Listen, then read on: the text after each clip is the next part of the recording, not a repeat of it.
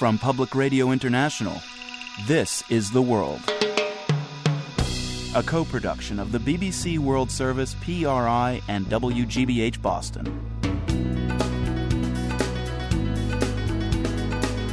It's Monday, October 1st. I'm Marco Werman.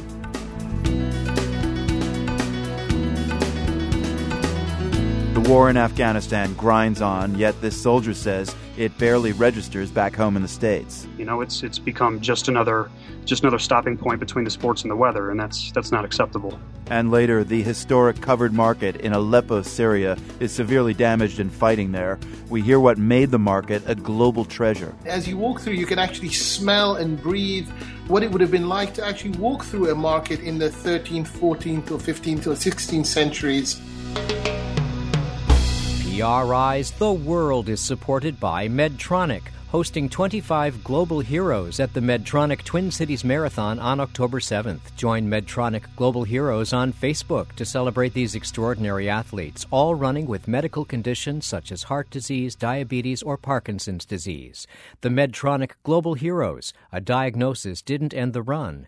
And by WGBH, producer of Masterpiece. The saga continues at 165 Eaton Place, and the lives of masters and servants have never been so captivating as new arrivals make make their mark and dark secrets are revealed. A new season of Upstairs, Downstairs, Sunday, October 7th at 9, 8 Central on PBS. I'm Marco Werman. This is The World. Three American soldiers were killed today in eastern Afghanistan. A man on a motorbike drove himself and his bomb into a joint U.S. Afghan patrol in the market area of the city of Khost. Many Afghan soldiers and civilians were killed in the explosion as well. U.S. forces only resumed joint patrols last week.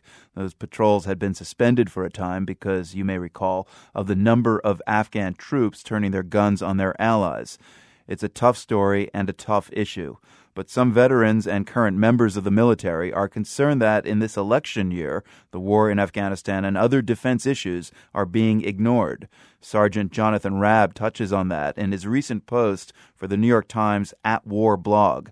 Rabb is currently deployed in Kuwait with the New York National Guard. He's also a spokesman for the Vets Group, Iraq and Afghanistan Veterans of America. And uh, Sergeant Rabb, you write about this horrible silence when it comes to the war, what do you mean? Explain that.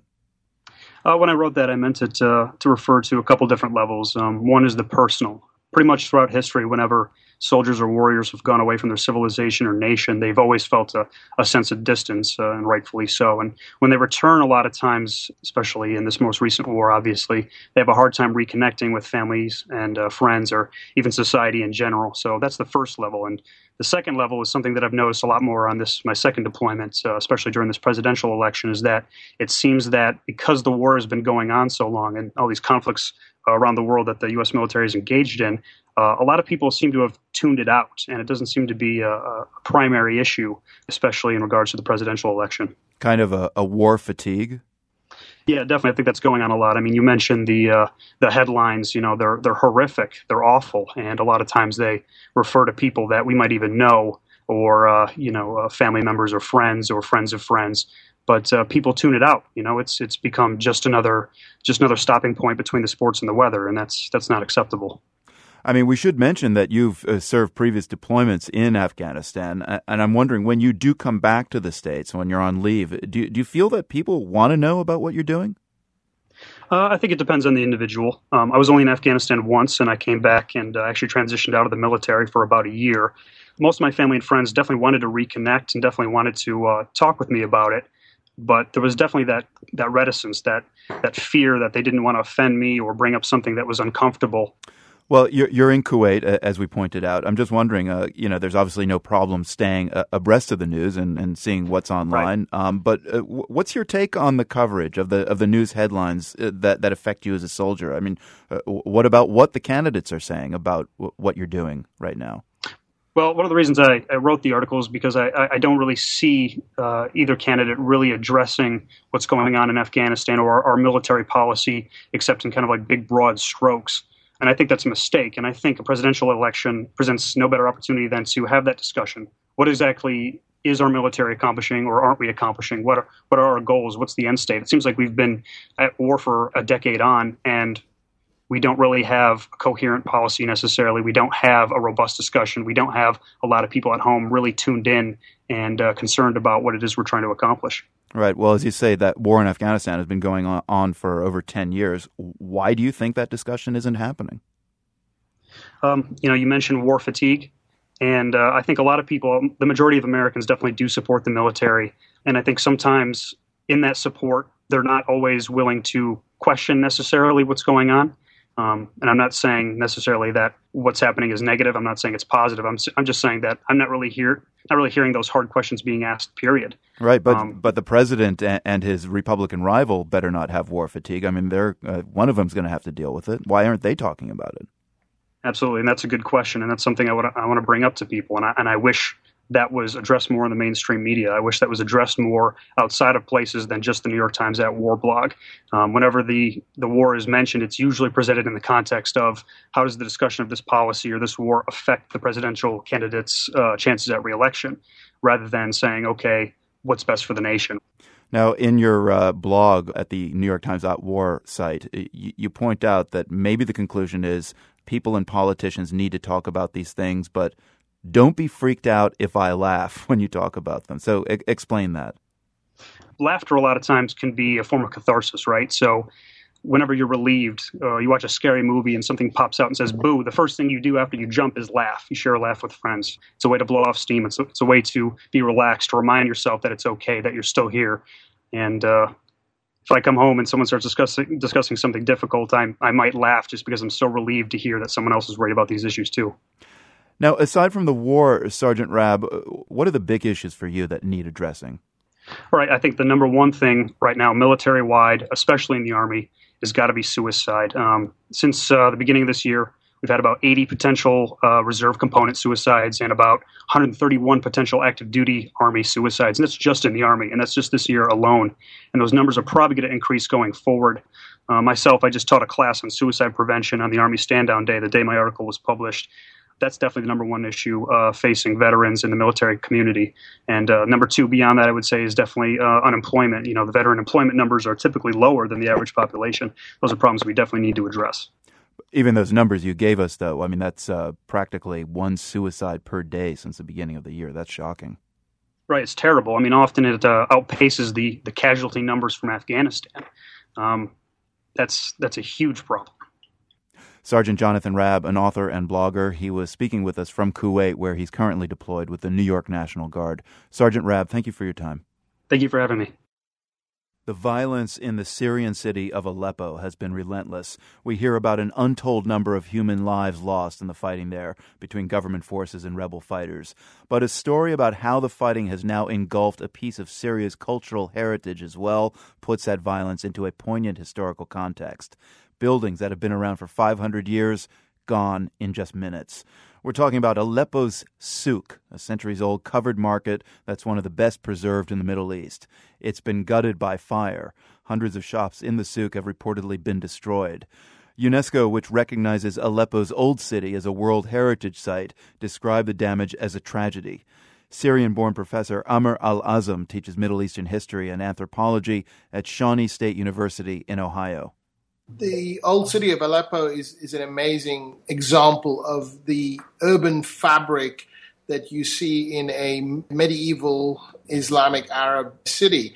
It has all the basic components the mosques, the khans, the souks, the khans meaning the caravanserais, along with the private dwellings and the public houses, uh, you know, and so on and so forth. It's this complete mix that comes together that makes Aleppo one of those few rare places in the world where we can see all these different components coming together. In addition, Aleppo is also rather unique in that it is a living, breathing city, mixing both ancient and, and modern together. So when you walk through these souks, and remember, these souks are basically a labyrinth of narrow alleys and passages, very narrow, with stores very, very tightly packed. And as you walk through, you can actually smell and breathe what it would have been like to actually walk through a market in the 13th, 14th, or 15th or 16th centuries.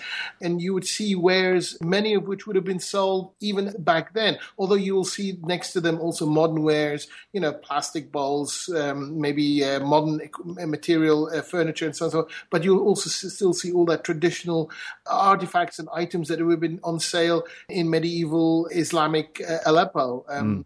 Particularly the smell of the spices and, and the goods that would be coming traveling from the east, from China, right across the world to Aleppo, and from the west, from Europe into uh, Aleppo as well, and back again. Now, uh, some parts of uh, the souk uh, date back to the 13th century. Where do you get that sense of that, that medieval quality in the souk itself? Well, if you look at the architecture, I mean, you have those vaulted ceilings, you have the narrow passages, and most of it actually dates to the 16th and 17th century, but there are some of the very early parts that go back as early as the 13th century. And it's that superb preservation that you find.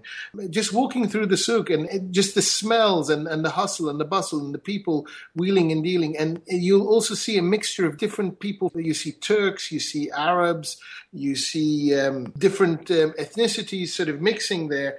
And uh, I think it's that fabric and mosaic of different entities that would have also reflected what medieval Aleppo would have been like that make it so real.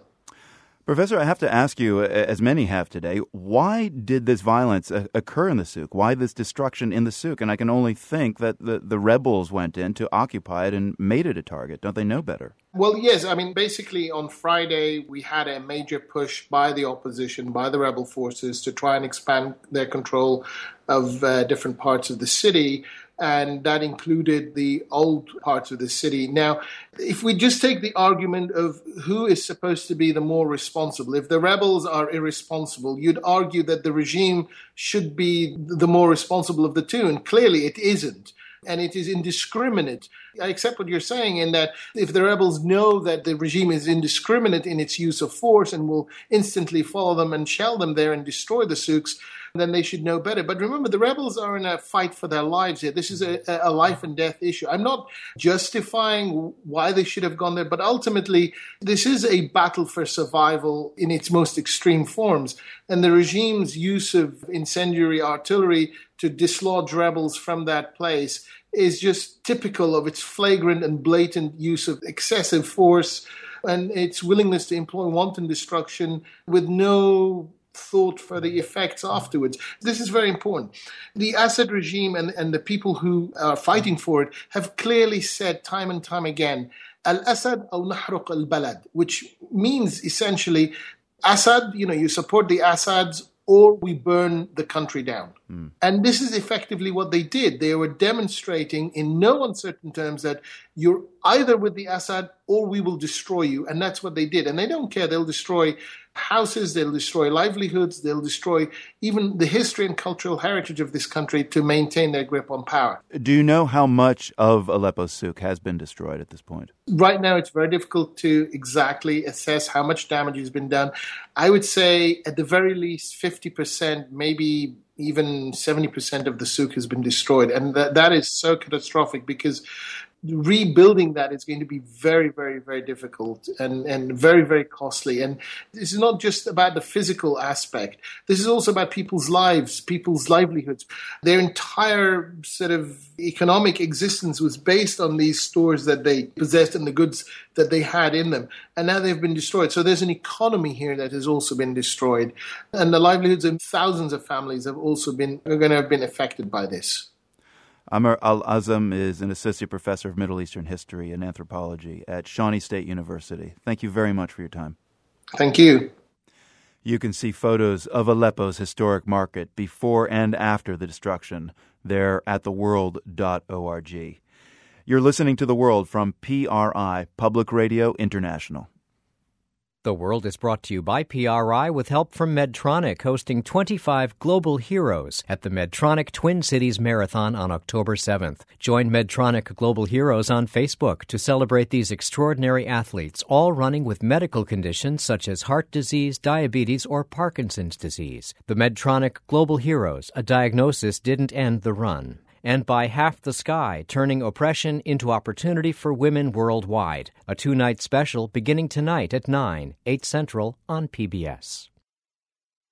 I'm Marco Werman. This is The World. There's probably not much overlap between readers of the satirical online magazine The Onion and those of Iran's state backed Fars news agency. But it only took a little while for someone to point out this distinctly oniony headline, which appeared on the Fars website recently. Gallup poll Rural whites prefer Ahmadinejad to Obama. Well, it turns out the headline and full article were pulled from The Onion and ran as a Fars news story. Now, this is not the first time the irony deprived have taken the onion at face value, but we thought it made for a great excuse to look at the current state of political satire in Iran with Kelly Niknejad. She's the editor of Tehran Bureau. It's an independent source of news on Iran based here in Boston. Kelly, welcome to you. Thank you for having me. So, in the Onion story, the ironies keep piling on, apparently, after being caught out running the original article as their own news story. Uh, FARS, this news agency, published an apology which contains still more plagiarism. Uh, we know FARS is propaganda, but I mean, really, have they no shame?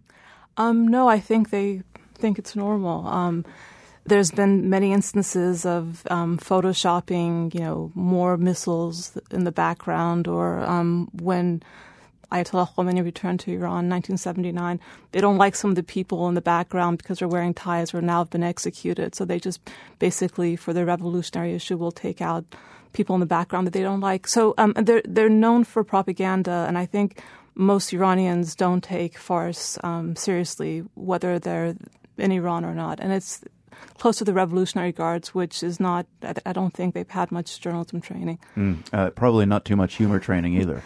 Um, Iranians do have a great sense of humor, actually. Even the most humorless ones do have an appreciation for it. I think it's the only way all of us can deal with the misery and absurdities that we have to deal with on a constant basis.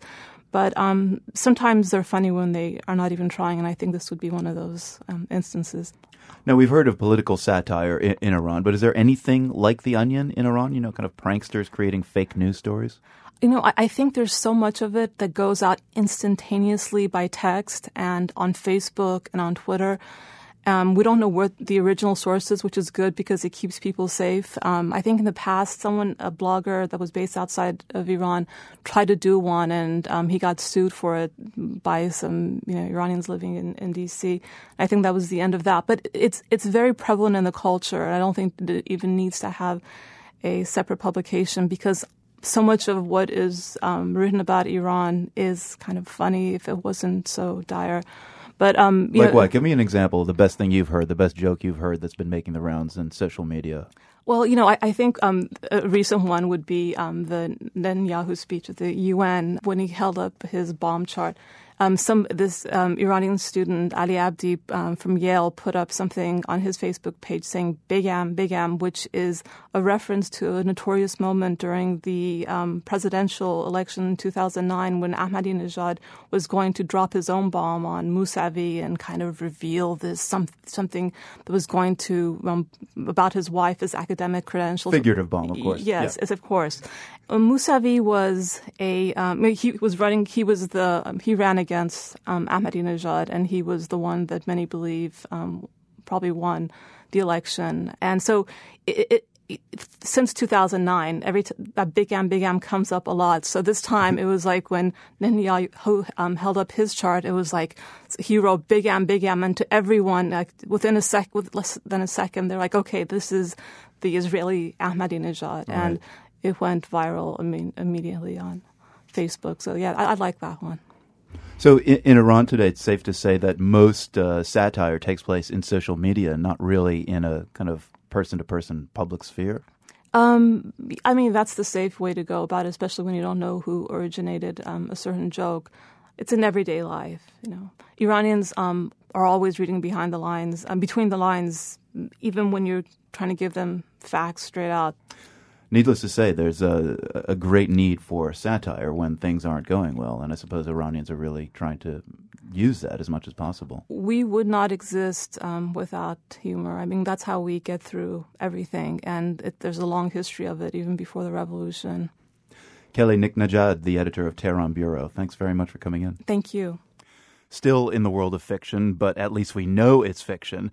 Sex, Lies, and Deutschmarks. That's the stuff of a new German thriller. In the story, Germany is besieged by an ever worsening Euro crisis.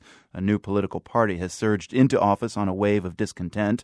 Its mission to pull Germany out of the Eurozone and bring back the Deutschmark. It's pulp fiction with a dose of prophecy. Reporter Connor Donovan caught up with the author Marcus Will in Berlin. Die Stunde des Adlers, The Hour of the Eagle, has everything you'd expect in a thriller heroes and villains, and an opening scene in a top secret bunker, packed with Deutschmarks, of course. But while you're whipping through the book, Marcus Will wants to give you an economics lesson. He's a former financial journalist and he has an agenda. So I decided to take the layer of a thriller and entertain people with uh, sex and drugs and rock and roll and combining that part of the plot with with my message that we should keep and maintain the euro. Will makes it clear he doesn't think his scenario is likely. But set aside the sinister elements, he's aiming to paint what he says is a plausible picture of what might happen if Germany did go back to the Deutschmark. In the book, it doesn't look good. A more valuable currency would batter Germany's export based economy and throw it into a major recession. Germans start bracing for a catastrophic currency change, burying gold in the backyard to provide for themselves in a future where money has lost its value. It's enough to make a real life Deutschmark devotee think twice if the hypothetical future holds up to scrutiny. Ulrich Blum is a professor of economic policy at Martin Luther University in Halle, Germany. He hasn't read Will's book, but he says he can't imagine Germany would leave the euro on its own. If Germany opts out of the euro area, it will be a northern or a core euro that includes the Nordic countries, the Netherlands, Austria, Belgium, Luxembourg, of course. But if this euro split were to occur, and Blum thinks there's a small possibility it might. The consequences might look something like the scenario laid out in the novel, he says. A big recession in Germany, a potentially critical situation in countries like Italy or Greece, and maybe even secret meetings. In fact, back when the euro was first introduced, Blum says he even proposed keeping a secret stash of Deutschmarks as a last resort, just like the one in that opening scene. So I always said we should put all the old D-Mark currency into one of the vaults, uh, the atomic vaults that were no longer needed. People didn't listen to me, but I think it's still a nice idea to have a bunker where everything can be rushed out within a day. In the novel, the Deutschmark Party comes to power partly because the established parties do a bad job engaging the public in conversation about the euro. That's what Marcus Will says he's trying to do with this thriller. Currently, the discussions are all very technical.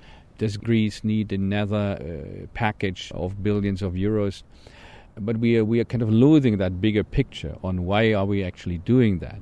Will hopes his thriller creates a scary enough picture to persuade readers to keep the Deutschmark's resurrection in the realm of fiction. So far, it's earned favorable reviews, especially the crescendoing conclusion. The biggest complaint might be that it's too realistic. As one reviewer put it, all those secret meetings were, quote, a bit too earnest. For the World, I'm Connor Donovan, Berlin.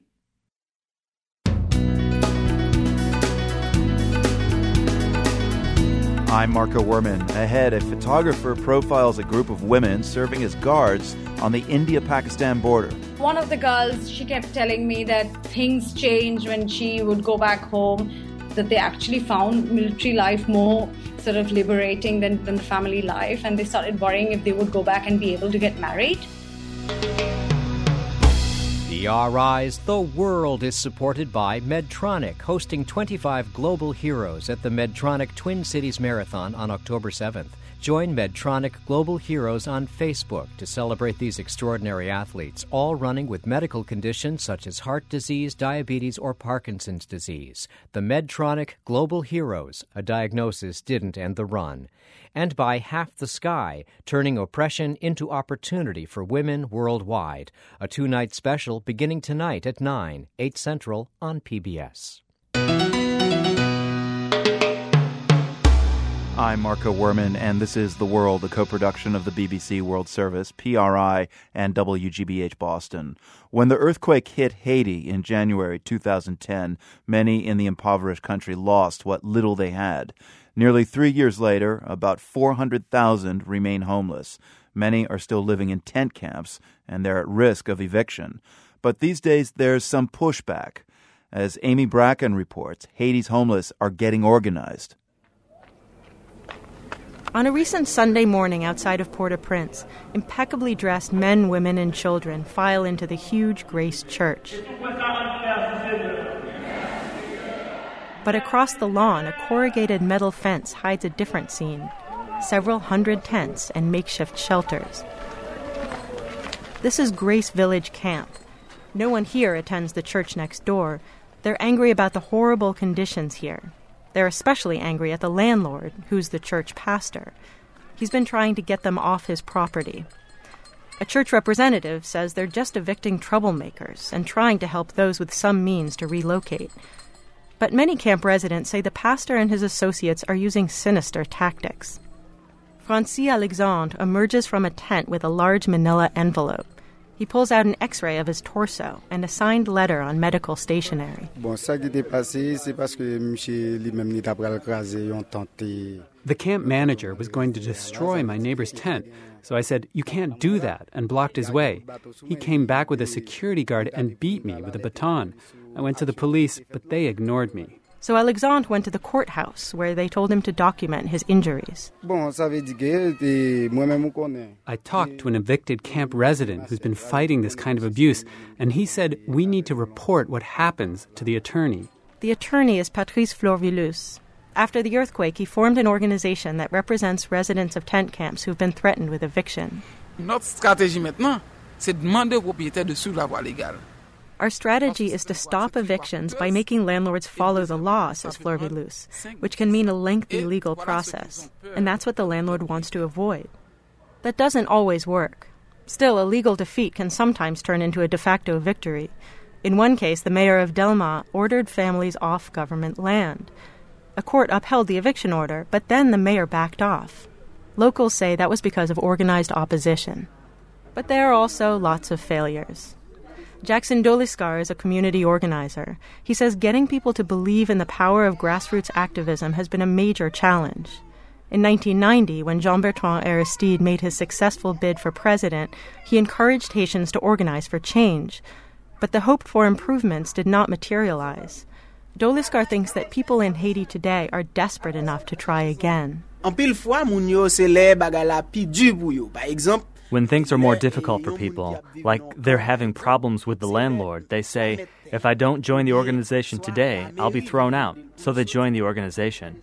After the earthquake, Doliskar's grassroots group joined forces with 25 others to form a housing rights coalition. One of their projects is a slum called Jalousie. It's in a precarious spot on a hillside overlooking the city. This summer, the government ordered residents to evacuate. Government officials deny they ever plan to force Jalousie residents from their homes. They have been encouraging hundreds to leave in exchange for money to relocate. But many fear being homeless again after spending more than a year living in the streets after the earthquake.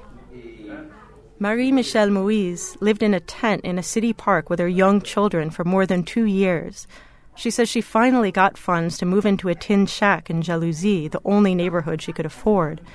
When I asked her where she would live if she had the choice, she laughs at the idea. if you don't work in this country, she says, you don't have a choice. And yet, Moise says she believes people can make a difference by taking to the streets and pressuring the government. I ask if she's afraid she'll be forced to leave, and she shakes her head. She says, We had a demonstration, and they said they wouldn't destroy our homes. But things aren't quite that easy. Even some supporters of Haiti's housing rights movement say popular protests are no silver bullet. Alexis Urquhart works with Other Worlds, an organization of women that supports grassroots groups around the globe. She says Haitian authorities often dismiss the activists. You know, the last time there, they did have a sit-in. They managed to get a meeting with the, not the Minister of Social Affairs, but his cabinet. And then they asked for an email address or phone number for follow up, and, and they were just laughed at and kicked out. I ask if she thinks the movement can succeed. Not without the international solidarity piece. In other words, if Haitian officials won't listen to Port au Prince's poorest, they might pay attention to their overseas allies, at least those in donor countries. For the world, I'm Amy Bracken, Port au Prince. You can see Amy's photos from Port au Prince and read her blog post about her visit to the seaside town of Léogâne, which was at the epicenter of the 2010 quake. That's all at theworld.org. In today's GeoQuiz, we explore the history of a statue known as the Iron Man.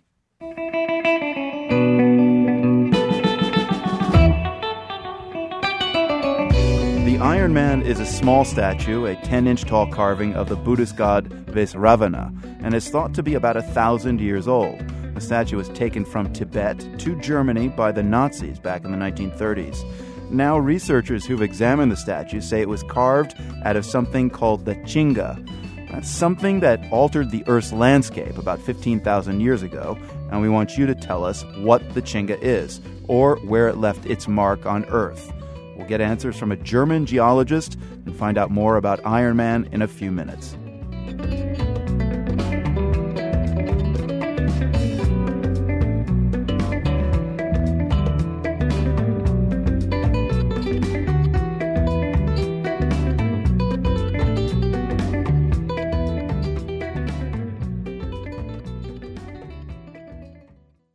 It's a dangerous and desolate 1,800 miles that divide India from Pakistan. That's the tense border separating two nuclear armed neighbors. Arms and drug smuggling are also common there. And yet, over the last three years, Indian women have, for the first time, become a part of the military force protecting that border. Their stories and experiences as sentinels captured the attention of Indian photographer Poulomi Basu. She spent time with these women in their homes and on the front lines and has created To Conquer Her Land, a portfolio of her photographs. She joins us from Calcutta. So, uh, why did the Indian military actually allow women soldiers in the first place to serve as border security patrol? I think a part of this was I saw it as like a PR exercise, sort of, you know, to tell the world that it was a progressive step in sending women into one of the most dangerous land, which we're all aware of in India, Pakistan borders. But um, having women on the borders became an important thing because a lot of the women are smugglers they're not allowed to be touched by men in India. They cannot be frisked by the male soldiers. So I think bringing the women in was primary reason was that. No doubt, as you say, that this is a dangerous place to be stationed. So, who are these women? Where do they come from? These um, women are rural village women, mostly because they are part of the Border Security Armed Forces, which is almost like the stepchild of the army. And a job like this, which has to battle with like acute conditions and harsh realities, these women are women who come from impoverished backgrounds, village girls. Now, y- your photographs are, are, are pretty poignant. Uh, you, you have some in color, others are in black and white, though. What conditions warranted both formats? I sort of took an aesthetic route down this when I was photographing. I wanted to, uh, the duality in the story, like the women before she was transformed into soldiers, you know? I thought there was like the slower, the relaxed, being in home, full of love and content, showed a lot of color in their lives in the first part of the story. And mm. as they sort of progressed and went to the border, I just saw that their lives were started to wear off. They were on their own. They were not without cell phones or any sort of connections at all. And things got started getting starker and grimmer. And I just thought the best format to use this would be black and white. You, you write in your essay uh, that going onto the border in these patrols is a gives these women a sense of independence, but clearly, judging from some of your photographs, it, it's a big lifestyle change for them. Uh, can you just maybe identify the moments when you were with these female soldiers where they felt the pressure and maybe have preferred not to have been there? Uh, one of the girls, she kept telling me that how things changed when she would go back home her mother didn't seem to know the same person she was that she used to be. And that they actually found military life more sort of liberating than, than the family life. And they started worrying if they would go back and be able to get married. And it's, it's, it's for me, it's very interesting to see where this all goes, you know, a few years down the line. You know, so much has been said about the, the standoff, if you will, between uh, these two nuclear states, Pakistan and India. Did you get the sense that these women uh, from India who are patrolling this border, who are on Sentinel, do they know what's at stake? Or do they kind of feel like, we're kind of pawns in this public relations uh, game? No, they don't. For them, the bigger picture is that one as one of them says i'm here to conquer the land not to fall in love with it you know i mean for them it's about being there and doing something for the nation doing something for the uniform because otherwise they would just be married off, you know, or like be in other other kind of difficult situations that most village girls face. And given that kind of dilemma or that, that trade off, which of your photographs do you feel captures their life and this, this duality? I think um, one of the soldiers who gets injured in her knee and she was traumatized. She was absolutely traumatized and she just did not want to be there You know, I mean, those were the times that it, it's really hit them, you know, and they have this like silence and lull sort of expression and moment, and they don't really have anything to offer and say. Is that the photograph of the woman in black and white uh, on her cot with her fingers over her face? Yes, that's right. Well, your your pictures are eye opening, and our listeners, you can see Poulomi Basu's photographs at theworld.org. Poulomi, thank you very much for speaking with us. Thank you so much, Marco. Lovely to speak to you. Let's get back to our geo quiz now about the Iron Man. It's an ancient statue that was taken from Tibet and brought back to Germany by the Nazis in the 1930s. Elmar Buchner is a geologist at the University of Stuttgart in Germany. Professor, what, what is your surprising conclusion about the statue? Well, the first conclusion was that it is made of a meteorite and it was made of a rare type of meteorite, of an iron meteorite. It's part of uh, a meteorite fall about 15,000 years ago. Another conclusion is that this statue belongs probably to the so-called Bön culture, which took place in the 11th century. So this statue must be nearly thousand years old. You believe the material comes from an ancient meteorite called the Chinga meteorite. The Chinga meteorite today is the answer to the geo quiz. Where did it strike the Earth? Chinga was a meteorite fall about 15,000 years ago in the area of uh, Mongolia and Siberia, a few hundred kilometers away from Tibet. Tibet. Tibet, yeah. Yeah. But we think that uh, this, or we are sure that this is part of the so-called Chinga meteorite strewn field, and it was carved in the area of Mongolia and Siberia and brought to Tibet afterwards. And so, was it carved into the statue because it was seen as this very rare and special stone that came slamming to the earth, or was there another reason? Well, due to the fact that uh, the meteorite fall was about 15,000 years ago, it is, of course, it is not likely that people watched this uh, meteorite fall. But I think uh, these uh, ancient people in Asia were aware of the fact that uh, meteorites fall from the sky, and I think they knew how a meteorite looks like. Uh, it is absolutely possible that the carver of this meteorite was aware of the fact that it uh, might be a meteorite. The Inuit culture in Greenland also made uh, objects of meteorites, uh, for example, iron knives.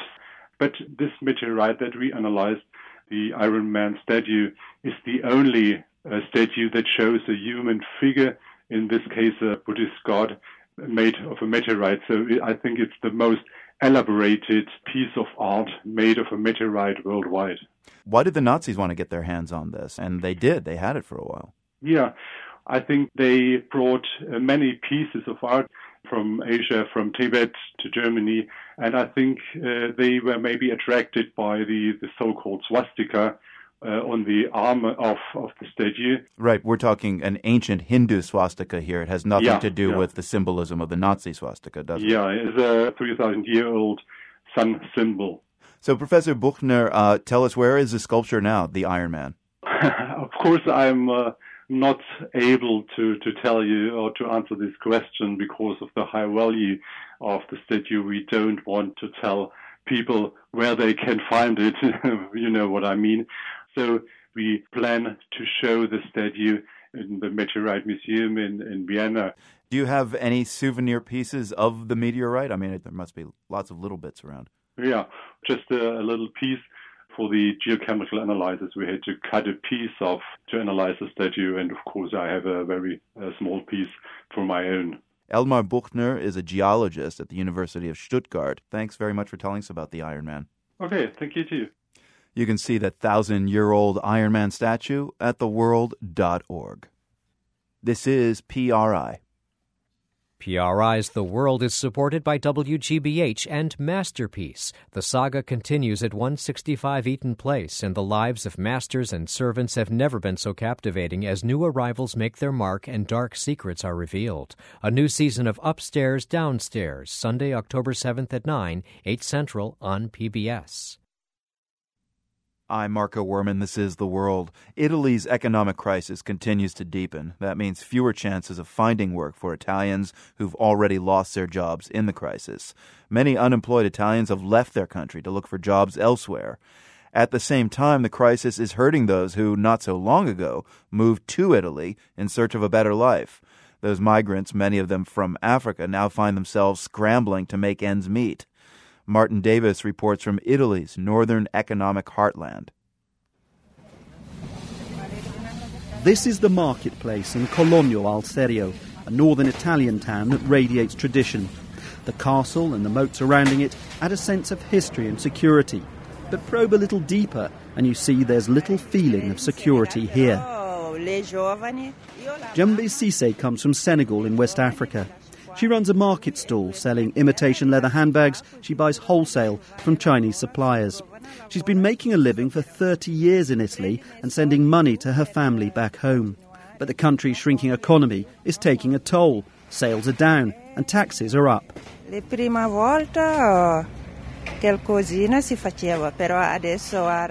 Prima volta qualcosina si faceva, però adesso guarda. At the beginning, we managed to make a little money, but now there's the economic crisis and we can't do anything.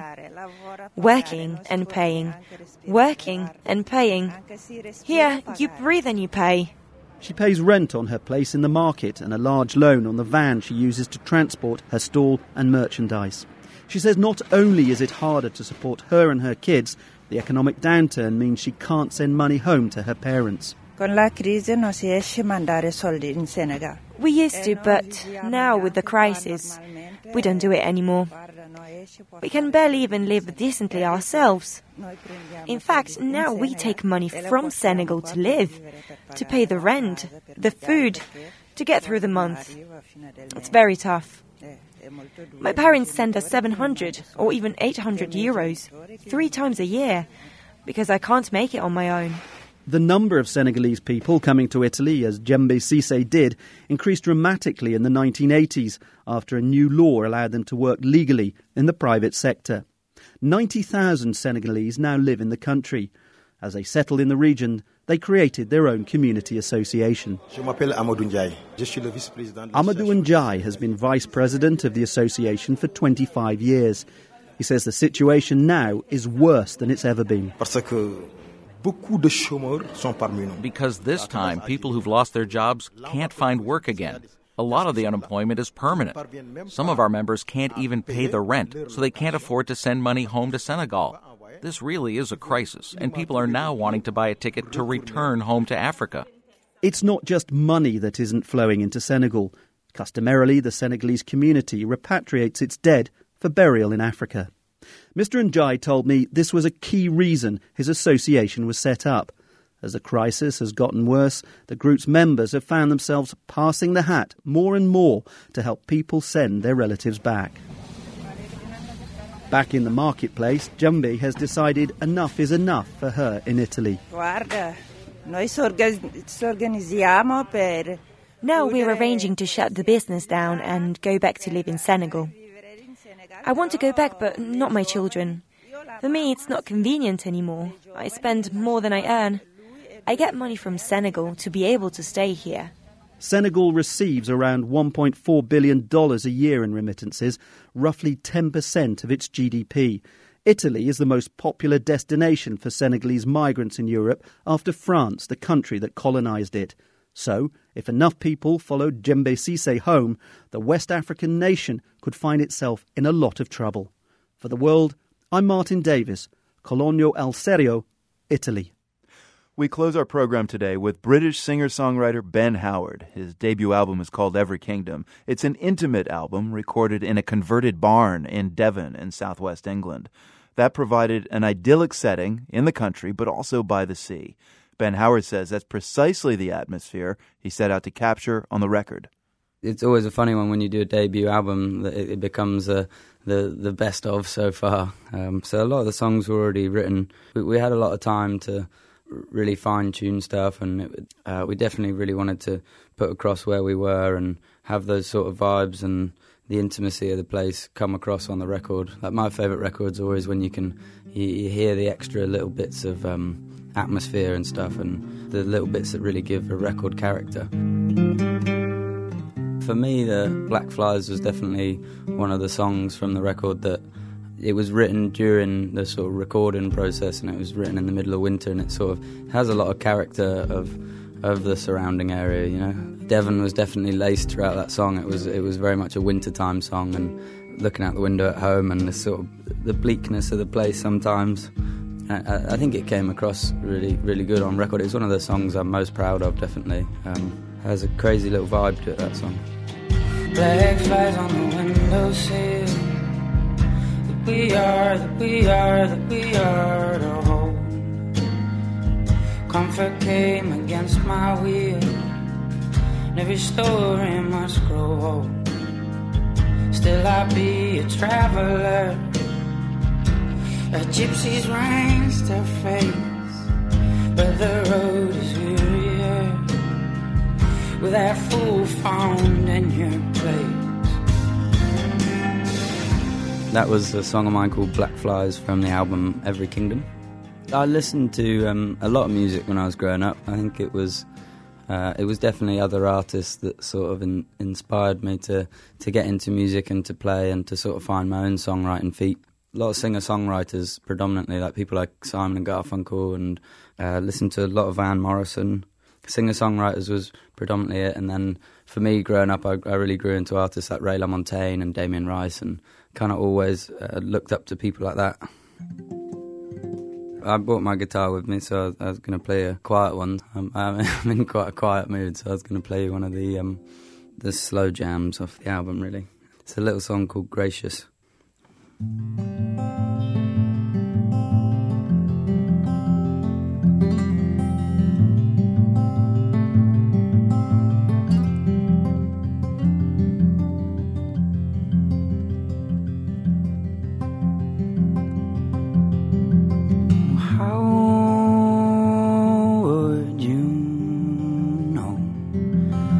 Everything around you's changing like the weather of a big black storm.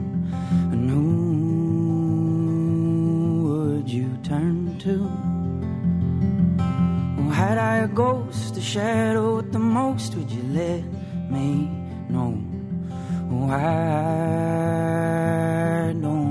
Ben Howard singing from his debut album Every Kingdom. That performance, as he said, was exclusive for the world. Ben also recorded another tune for us, his cover of John Martyn's Couldn't Love You More. You can hear that at theworld.org. From the Nan and Bill Harris studios at WGBH, I'm Marco Werman. We're back tomorrow. Cause you said ours were the lighthouse towers, the sun upon that place. Darling, I'll grow weary, happy still with just the memory of you. The World is a co production of the BBC World Service, PRI, and WGBH Boston, supported in part by Nan and Bill Harris, committed to supporting objective, unbiased reporting on national and international issues. The Carnegie Corporation, the Luce Foundation's Henry R. Luce Initiative on Religion and International Affairs, by the Annenberg Foundation, the Freeman Foundation, and by the PRI Program Fund, whose contributors include the John D. and Catherine T. MacArthur Foundation, committed to building a more just, verdant, and peaceful world. MacFound.org. PRI, Public Radio International.